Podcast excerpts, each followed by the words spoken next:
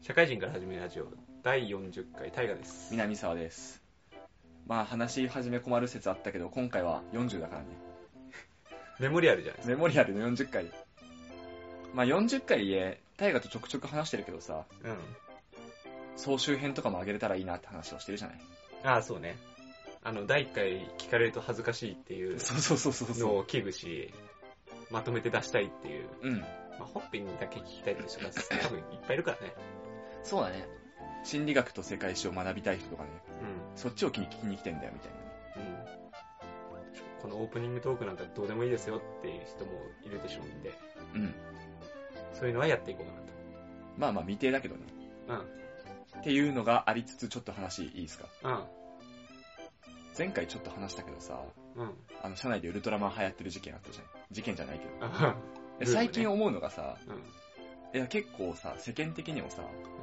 昔に帰ろうみたいな流れが流行ってる気がするのよ。うんうん思ったのが最近、ポケットモンスターね。うんうんあの、最近出たソフト知ってますかピカチュウ &EV。はいはいはいあれもさ、まあまあ、見た限りね、う最初の151匹しか出てこないの。んうんうんで、バージョン的には赤、青、緑のバージョン。うんうんを相棒がピカチュウとパー、IEV になって、うんジムリーダーとかも、たけしとかかすみとかの、あの懐かしさうんだしさ、この前の映画とかも、その昔のやつのリメイクみたいなやつだし。うんうんで、ドラえもんもさ、この前大河と話したけどさ、うん昔のリメイクに行ってるわけじゃん。まあ、随分前からだけどさ。うんで、遊戯王デュエルリンクスとかもさ、うんうん初代のキャラクターを出してたりとかねはいはいしてて、いや、なんか昔懐かしいみたいな方に結構さい最近流行りがう移ってんのかなみたいなうーん感じるとこであるんだよね。なうんなんかターゲットによるんだろうなーって気あまあまあそれははねしていてまあなんか結局コンテンツのなんかメインのさうん。えっとまあ妖怪墓地とかもうあれだけどもう決まっちゃってるじゃないそのうん FF があって、遊そうね戯王があって、ポケモンがあってってそのやつに限界があってその中でどうやりくりしていくかって考えると昔に戻って、昔に戻るのと新しいのを、えー混在させていくというかさうん。新しいやつはそのまままた新しいユーザーを取り込むのとして同時に開発しててうん。ただ40代30代25歳とかそこら辺のめ年代はリメイクした方が売れるからうん。そっちをやらせてとか、多分それうまくやってんだろうなって気がするし、多分ちょうど今が、その、初代が出た時の熟成した年年代というか、 20年ぐらいないか。全体的そうにそう全そ部。う遊戯王がバッて出た時ってもう若い人しかやってないけど、その人は成長した年代を今狙えるような時代になってきてるうん。っていう感じなんじゃないかなって気がするけどね。いや、そのビジネス強えなって思うんだよね。終わらないコンテンツってことです終かわんない、終わんないっていうか、再燃するきっかけできてるじゃん。うんうんうんで、やっぱさ、どのコンテンツも初代の方って根強い、ファン根強いなっていうのも感じつつだよね。うんうん。うんうんうんうんうん。まあ、なんか、あれだね。マリオとかはまた別だなって感じするけどね。あ、マリオリメイクとかじゃないもんね。あんま多くないもんね、リメイクとか。そうそうそうそううーんまあなんか最近の流れで言うとそのちょっと前だったらうん。その昔のやつを焼き増しっていうのがうん。時代としてあったけど焼き増しじゃないリメイクっていうのが多いね。最近かなって思ってて、取り入れた何かみたいな。そうそうそうデュエルリンクスとかもそうだしね。システムは別だけどうん。ただ昔を懐かしいなって思ってるのを作るっていうのはなんかえなんかあれだねあの昔だったら開発費の問題でそうなってたのかなっていうのがあったけどあー。ちゃんとそこを。を投資投資し始めたっていうのうが今の流れでうまいやり方になってきてんだなってん。そう、うまい、うまいなっていうか、うまいプラス、需要もやっぱあるなっていう感じるんだよね。うん確かにね盛り上がるよね。盛り上がってない結構そういうリメイク系って。あー盛り上がってる見えるだけかもしれんけどね。まあ盛り上がってるようには見えるあんまり好きではないけどそこまでポケモンのそのポケピカチュウ EV とかやろうかなとも思わないけどねあ、俺、まあ、ピカチュウイブやろうかなと思わないのは思わないんだけど、その151匹がピッカ、ポケモンカードとかもさ、うんうん前大河にエビワラあげたけどさ、うんああいう風にさ、その昔の151匹がピックアップされてるとちょっと嬉しくはなるんだよ。うんうんうんうんやるやらないは別としてね。 はいはいはい遊戯王とかも、その、昔の武藤遊戯がさ、うん出てくると、おおってテンション上がる。あ武藤遊戯じゃん。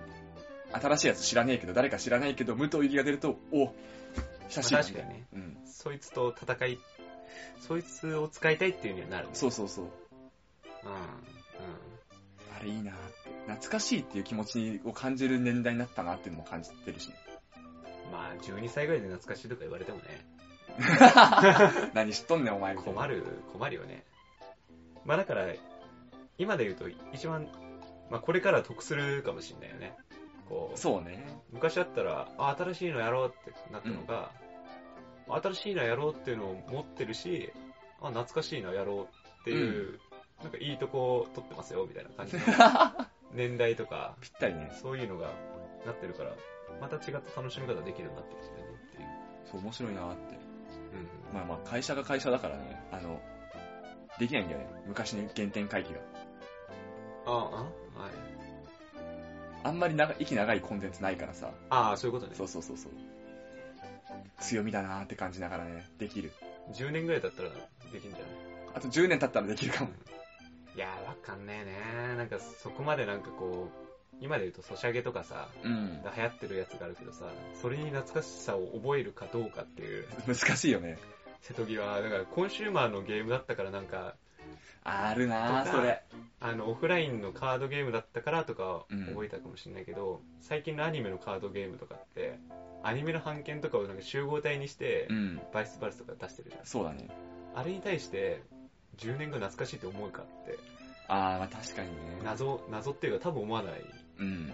なって思うから、そう思うと、な、なんか、メディアコンテンツの新しいやつってまた来る、じゃあ10年後ぐらいしっぺ返し来るんじゃないのしっぺ返しがね。しっぺ返しというか、まあね、また新しいの生み出さなきゃいけないっていう、なんかこう苦しみそうだね。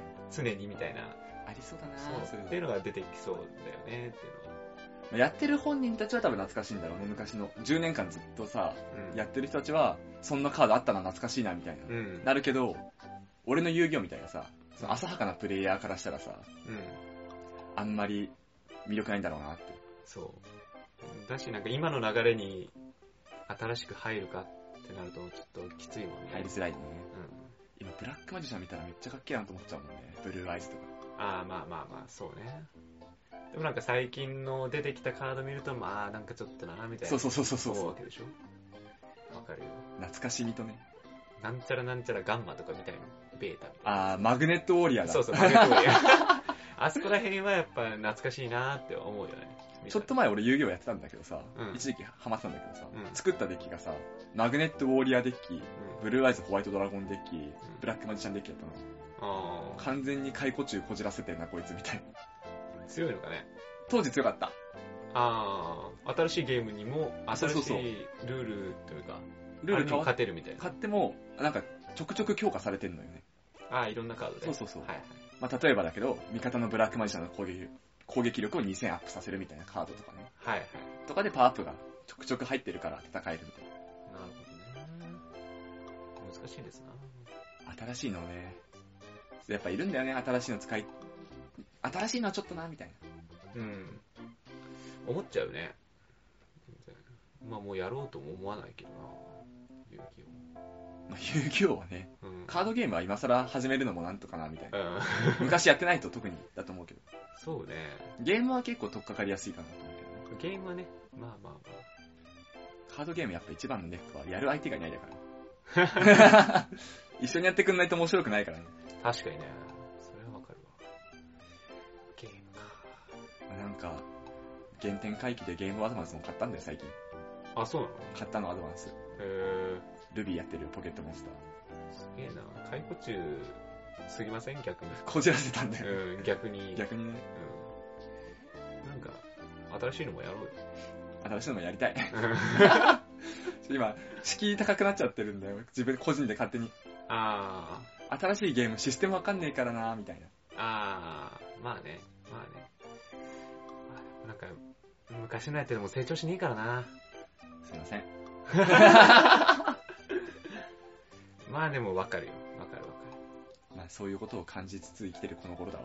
る。うん。まあアニメでも新しい、新しいのよりなんか昔のリメイクとか来たらちょっとうってなるからね。うん、そうそうそう、見返しちゃうしね。うん。か。そんな感じですか。そんな感じですね。じゃあ、今日、今日は心理学ですね。インターネットについてちょっと話していきます。はい。お願いします。お願いします。はい。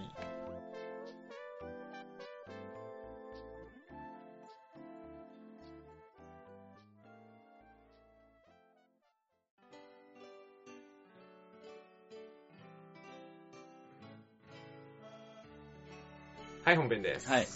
じゃあ、心理学についてやっていきます。はい。そうですね。ちょっとした前提としてネットについてね。うん。まあ、インターネットってものについてなんですけど、え前回お話しした通り、集団心理の特徴である責任感の欠如、一体感、匿名性の3つをネットっていうものはとても強く兼ね備えているうん。という現状があります。で、これについて、ネットの炎上事件についてのアンケート結果ってものがあるんですね。うん。うん。で、ネットの炎上事件をあなたは知っていますかみたいなうん。やつで、えっ、と、聞いたことない。ニュースで見た。実際に1回だけ見た。うん。この1回見たっていうのは、まとめサイトとかも含んでね。はい。実際に複数見た。うん。一度書き込んだ。うん。複数書き込んだ。っていう項目の中で、あなたはどれに当てはまりますかっていううん。うん。アンケートを取った結果、えー聞いたことない7.07%、うん。ニュースで見た71.36%、実際に1回だけ見た3.27%、うん。実際に何度か見たう16.79%、ん。一度書き込んだことがある0.48%複数回書き込んだことがある1.03%という結果が出ていますまあこれ見るとニュースで実際には見たことあるけどあニュースでは見たことあるけど実際に書き込んでる人ってまあいないんだよねそんなにその炎上事件についてもうん。うん。ネットで炎上してる例えばだけどまあちょっと前だとなんだっけ松井和代さんだっけうん。の YouTube のやつだったりとかうん。えーっと、最近だと BTS とかいう防弾少年団、韓国のの炎上事件に対して、ニュースで持ち上がってはいるけど、実際に書き込んだ人ってのはそんないないと。いそれについて言及するっていうのがことじゃなくて。や、今のを聞いて、これでちょっとお話が続くんですけど、あうんまあ、つまりどういうことかっていうと、みんな結構ネットの炎上事件って、対岸の記事火事だと思ってる人が多いんじゃないかっていう話。あはいはい。あそういうこ実際に見たことがないんだったら、わかんないじゃない。とね。わかんないし、ニュースで見ただけだから、実際どんなもんなのか、どんぐらい自分たちの身近に潜んでるものなのかっていうのを認識してないと思うんだよね、みんな。っうん。うん。うん。ていうのが、今のネットの炎上事件の前提としてあります。みんな炎上事件いっぱいある。いっぱいしてる。ただ、現状、関わったことない。まあ、とはいえ今後、やっていく中で、このアンケート結果はどうなるかわかんないし、ネットがこれ以上普及していくにつれて。というので、これから話すネットの炎上と炎症っていうものについて、理解を深めておいてくださいっていう話です。で、今回炎上っていうと、今炎上っていうと結構みんな思い浮かぶと思うのがバカッターだと思うんだね。うん。うん。うん。ツイッターのなんか変な、ね、コンビニ店員がやらかしたとかさ、迷惑かけてる冷蔵庫に入ったりだとかね。だと思うんだけど、今回はどっちかっていうと、それよりも、ちょっと前に、タイが知ってるかなわかんないけど、女性専用車両に男性が乗りましたっていう事件がありましたね。あったなぁ。それについてネット上で賛否両論で議論が交わされまくって、炎上っていうよりは炎症してった。広がってっちゃった。っうん。うん。ていう事件があって、その広がりについての話をしたいと思います。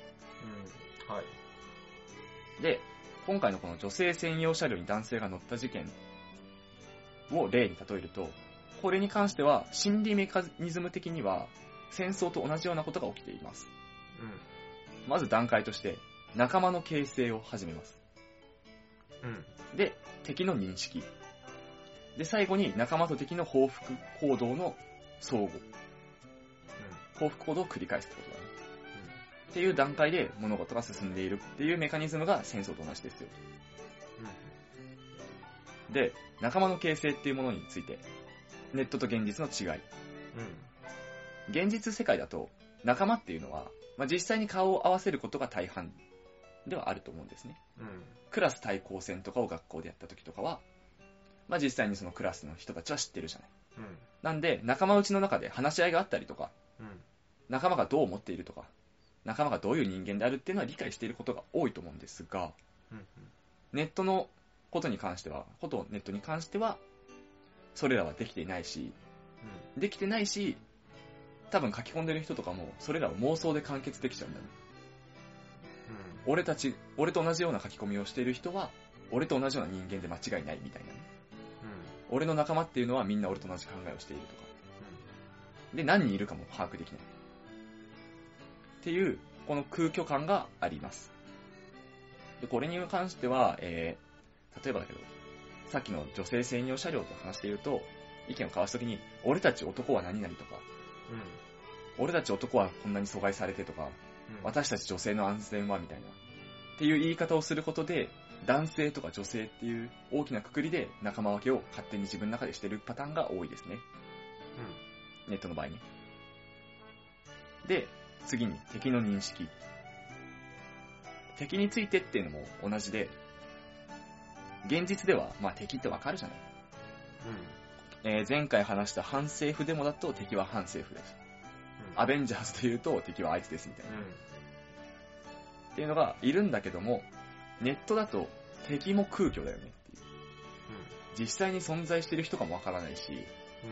もしかしたら味方みたいな発言をしてたこともある人かもしれないし、言葉とは裏腹のことを取ってる人かもしれないっていう、誰だかわかんない敵と戦うことになります。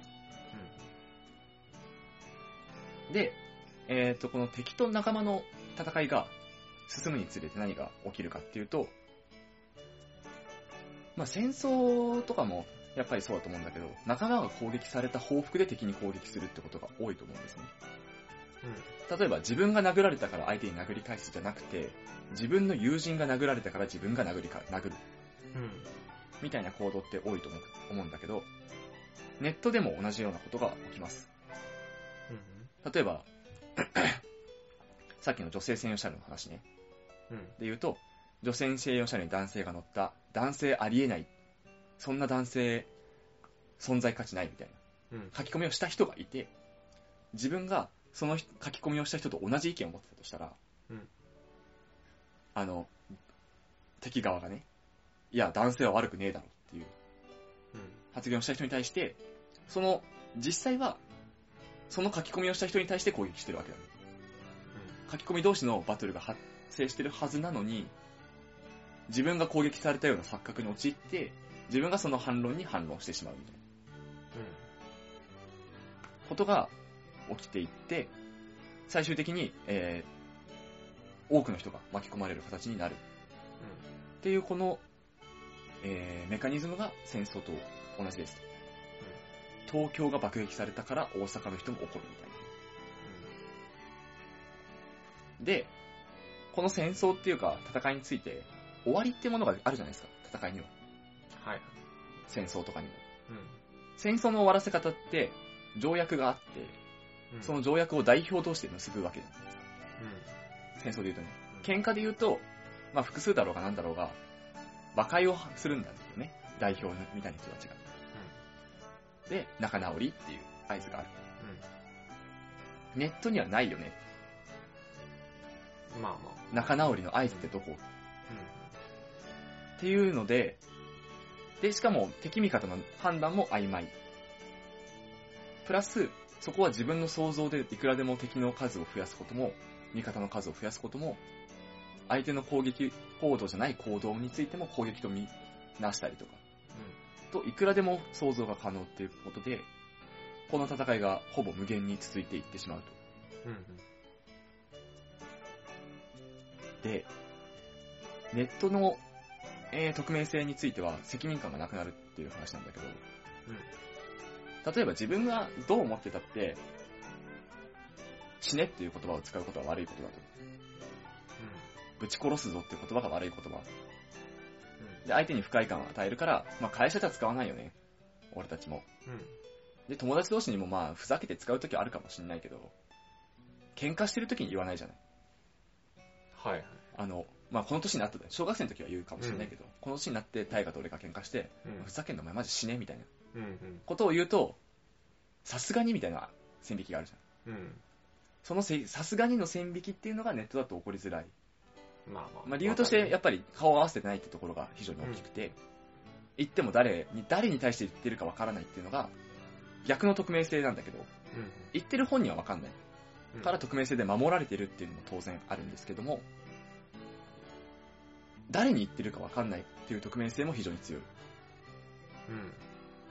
敵が誰敵の顔もわかんない敵の名前も知らないから言えちゃうみたいなはい。っていう面も強いのがこのネットの書き込み掲示板とかの話だねどっちかっていうとツイッターよりで強くなっています。で、これについてネットと、えー現実の違いについてちょっとお話をしていったんですけども、さらに、えーっと、解決方法とか、この回避方法の違いも大きく違っているとうん。うん。うん。言われてて、戦争とか喧嘩の場合の、現実世界の、えー対立、戦争だったりする場合は、うん話し合うことで、結果的に解決することが多いよね。まあ最終的には条約っていう文章を見たりとか、最終的には話し合った結果仲直りの握手で終わったりだとか、に対して、ネットはその話し合いがなかなか成立しない。まあ、成立しない理由については、なんか諸説ありますけども、さっきも言ったけど、あの、攻撃されたら攻撃し返そうっていう意識もあるし、うん。うん。こんな理論、議論繰り返してもしょうがなくねみたいな発言が仮にあったとして、もうやめた方がよくねみたいな。それをスルーするもスルーしないも自分なんだよね。はい。それを真に受けて確かにそうだなと思う思う人が全員だったら、いや、終わるよ、そこで。うん。だけど、うるせえ、そんなん関係ねえよっていう人も当然多数いる。いて、そんなまともな意見っていうのも取り合ってもらえなかったら、意味ないっていう。なので、話し合いっていうものより先に、相手を調べるっていうところがネットの、こういう、えー炎上っていうかね、議論の、不毛な議論うん。うんに。ついての解決策として取り上げられています。うん。で、話し合いの前に調べるって言ったけど、何を調べるのかっていう話なんだけどもね。さっきも言ったけど、情報の取り方って人それぞれ、自分に都合のいいもんだけ情報をピックアップできると思うんだよね。うん。そうですね。 A が正しいと思ってる人が、A は正しくないって意見見てもスルーできちゃう。うん。っていう 偏見は持たないで自分の感情を抜きにして一旦情報を精査するっていうことがネットでは非常に大事と。こんな意見もある。こういう意見がある。で、こういう、それに対してこう思ってる人たちもいるみたいな。うん。うん。ことを前提に調べておくっていうことがネットの世界では重要だと言われています。これがないまま続くと、さっきも言った無限の繰り返し。戦争って実際、戦争で例挙げちゃうと、ちょっと申し訳ないんだけど、4年5年かかる戦争もあるじゃないですか。世界史担当の平さんなら、ご存知の通り、うん。うん。 10年戦争とか。はいはいはい。トロイアって何年くらいかかったんだっ10年ぐらいかけな。。そううだよね。うん。それに対してネットはやっぱり10年とか持たないんだけど、結局。一つの議論に対してね。持たないとはいえ、えー、学生の喧嘩に比べたら長いこと続きがちうん。うん。だし、瞬間のそのふ最大風速みたいなうん。面もちょっと強めになりがちっていうか、時にはネットの世論、ネットの論争がネメディア、テレビとか、うまあ、それまたネットだけど、ネットの新聞とかね、ん。ヤフーニュースみたいな、取り上げられたりとか、したりっていう、その、一瞬でバッと広がって、沈下なかなか、沈下が進まないみたいな。ところは、これはネット独特と言われている文化っていうか、とう言われてて、この原因がこちらですっていう話でした。こん。なるほどね。こまで理理解できなかったらまとめるけど、いや、大丈夫。理解はできてる。理解できてるう。ん。で、これにプラスして、炎上の他に、えーこの燃え広がっていくっていう現象の他に、ネットだとツイッター、うん。さっきも言ったけど、今回ツイッターの話はちょっと抜くって言ったけど、ツイッターも、の炎上については、うん。あれは議論じゃないじゃない。うん。一人が悪いことをして、それに対して集中放火を浴びるっていう形の炎上。うん。それに対しても、まあなんでこんな書き込みをするのかとか、うん。その例えばこの前で言うと、店員がお玉を股間に当てがったみたいな。うん。事件とか、なんでそんなことをするのかとか、っていうのにも、まあ、原因については諸説ありますが、やっぱり匿名性っていうところ、うん。うん。匿名性で誰かわかんない。プラス、マズローの5段階欲求って言葉があります。うん。うん。はい。マズローの5段階欲求っていうのが、の中に承認欲求っていうのがあるんだね。うん。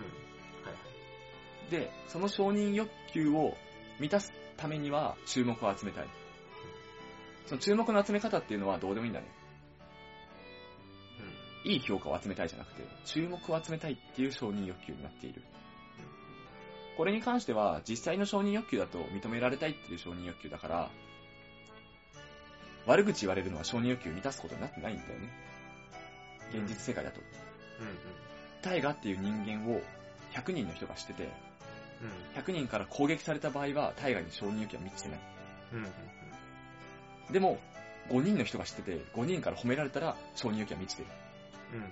うん。に対して、ネットの承認欲求っていうものは、100人にタイガの名前が知られてるってだけで承認欲求と化してしまっている。うん。うん。悪口を言われようが、それが悪い評判であろうが、いい評判であろうがだね。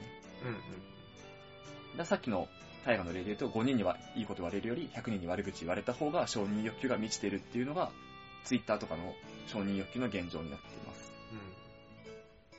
っていう前提を置いた上で、このツイッターの炎上事件について次回語りたいと思います。はい。長い前振り。ありがとうございます。なるほどね。って感じですかね、今回は。はい。わかりました。じゃあ、次回ツイッターですかツイッターもそうだけど、その承認欲求とネットについてだねあなるほど。はい。わかりました。その例としてツイッターが一番わかりやすい。わかりました。はいじゃあ次回楽しみにしてます。はい。はい。じゃあ、いエンいディングです。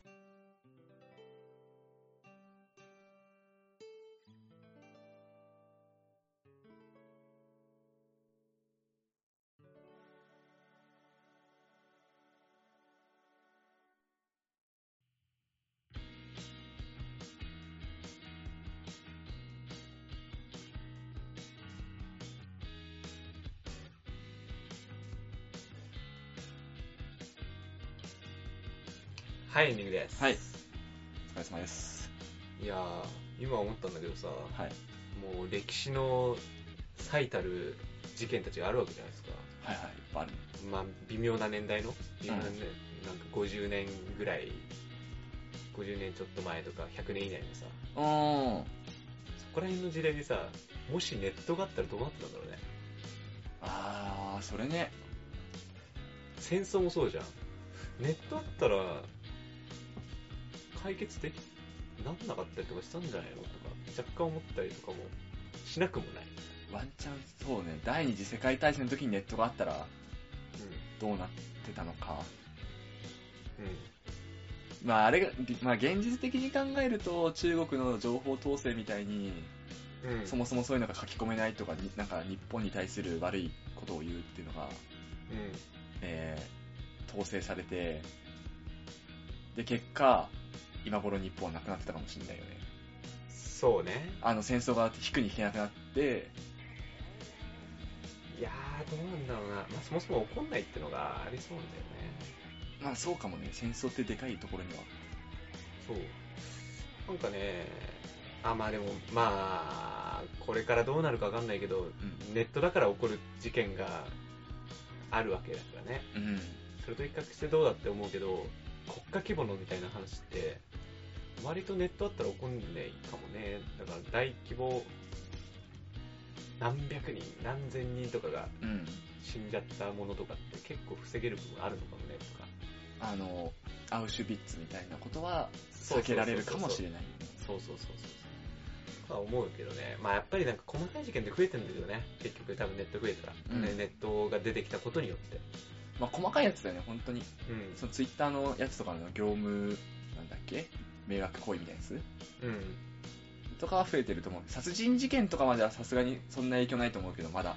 うんまあまあでもよくあるじゃないですかネットで出会ってみたいなうん。よく顔わかんないままで行っちゃって誘拐されてみたいなあるね話だったりだとか、いうのはやっぱ多くなってるから、まあ、絶対数は増えてるような気はするけどね。まあまあ、あの絶対数の事件は減ってるけど、その中の割合のネットの割合は増えてるっ増えてるかもしれないていう話なような気はするまあ、ちょっと前、まあ、本当にそれこそネットが普及し始めた時かけどね。